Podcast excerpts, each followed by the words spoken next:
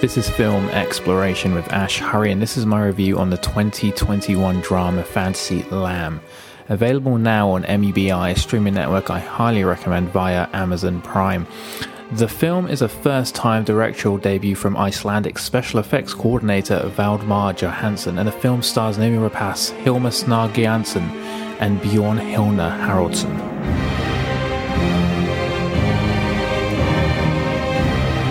Scandinavian films have a clear mystique about them, the way the atmosphere is always electric, the characters are so pleasantly stoic, and the stories, as simple as they can be, are equally just as fascinating to be hooked into. And this is the clear cultural charm these films have on Western audiences and myself, and Lamb is simply no different.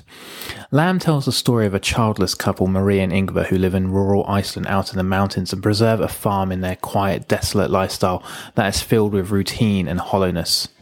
Both their repetitiveness in life and work, which go hand to hand, are unexpectedly interrupted when a newborn is presented to them in a mysterious way, but not mysterious enough for them not to take in and nurture this newborn as one of their own, filling this empty hole in their lives despite the nature and mystery of this newborn. Culturally, Iceland is beautiful, filled with history, natural beauty, and riveting folklores that soil the adult mind even today with imagination and pleasure. It is a country that keeps to itself, stays true to its beliefs, popular within the world in terms of its ways, its cultural traditions, beliefs, and lifestyle. The film Lamb is clearly done by an Icelander, a person that comprehends the depths of making such a movie like this, a film that shouldn't ask questions, but simply accept the situation the film has presented the audience with, like the main characters. Few eyebrows are raised with this profound position they find themselves in. Instead, like true Scandinavians, adapt to an outlandish situation and simply see it as a development on themselves and their lifestyle.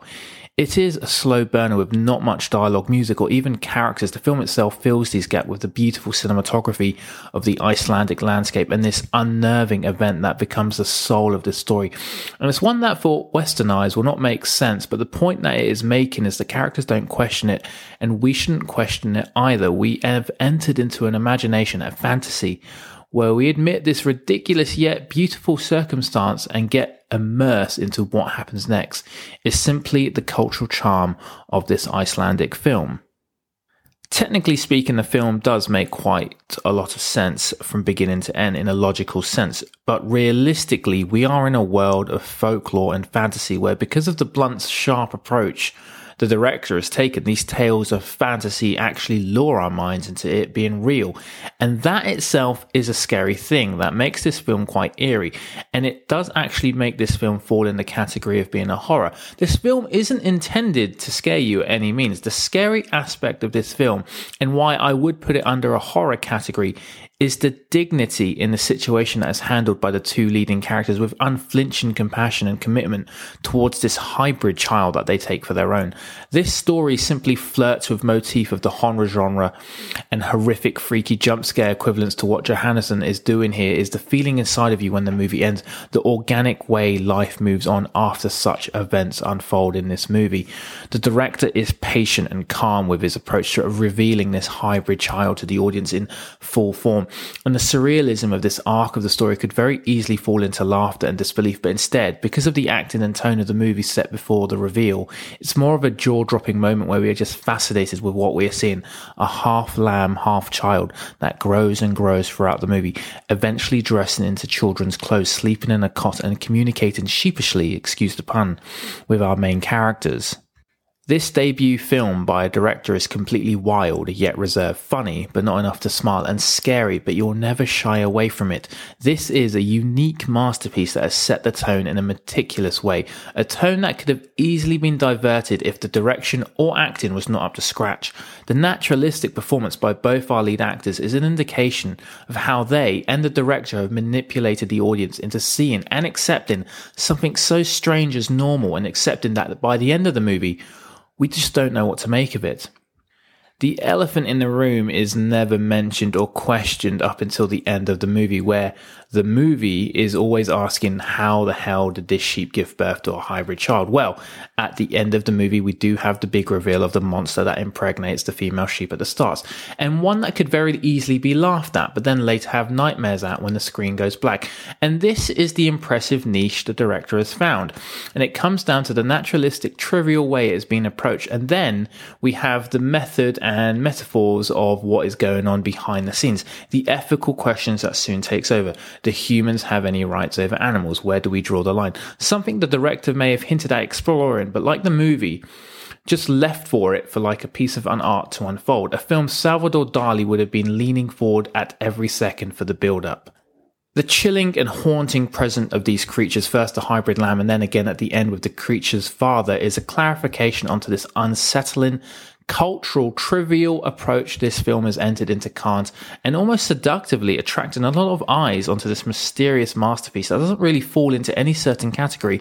It sort of dips and dives from horror to comedy to drama, which is an impressive niche on its own. Lamb is a film that will certainly stay with you after it finishes. It's probably not a film you can watch again with the hindsight of the outcome. The film's mystique is indeed its natural take on the surrealistic arc of the story. Stripping the folklore aspect of the story, and there may be a hidden metaphor at its core, a redemption of the rights and wrongs corrected in this movie. The ending, as eerily disturbing as it is, is also an ethical round off to a disturbingly natural movie that goes into the themes of a lost child and the reignition of some hope hope to having a child again, no matter who you kill, what they are, or where they came from. In emotional desperation after great loss, this film is certainly articulating that love comes in all shapes and all sizes, and also that wrong that is so casually brushed past in this movie because it's an animal is always always going to have repercussions and justice one way or another prevails. It's a smart movie when you look closer. It is daring. It is a fantastic debut on a film that chooses to walk to the finish line instead of run. There are qualities in this film and reasons behind the build up when to reveal the elephant in the room and also a haunting reminder that the world is full of things we simply do not understand. And the idea of not asking questions and accepting circumstances is an acceptable approach when it brings you, as Ingvar puts it, together and it makes you happy.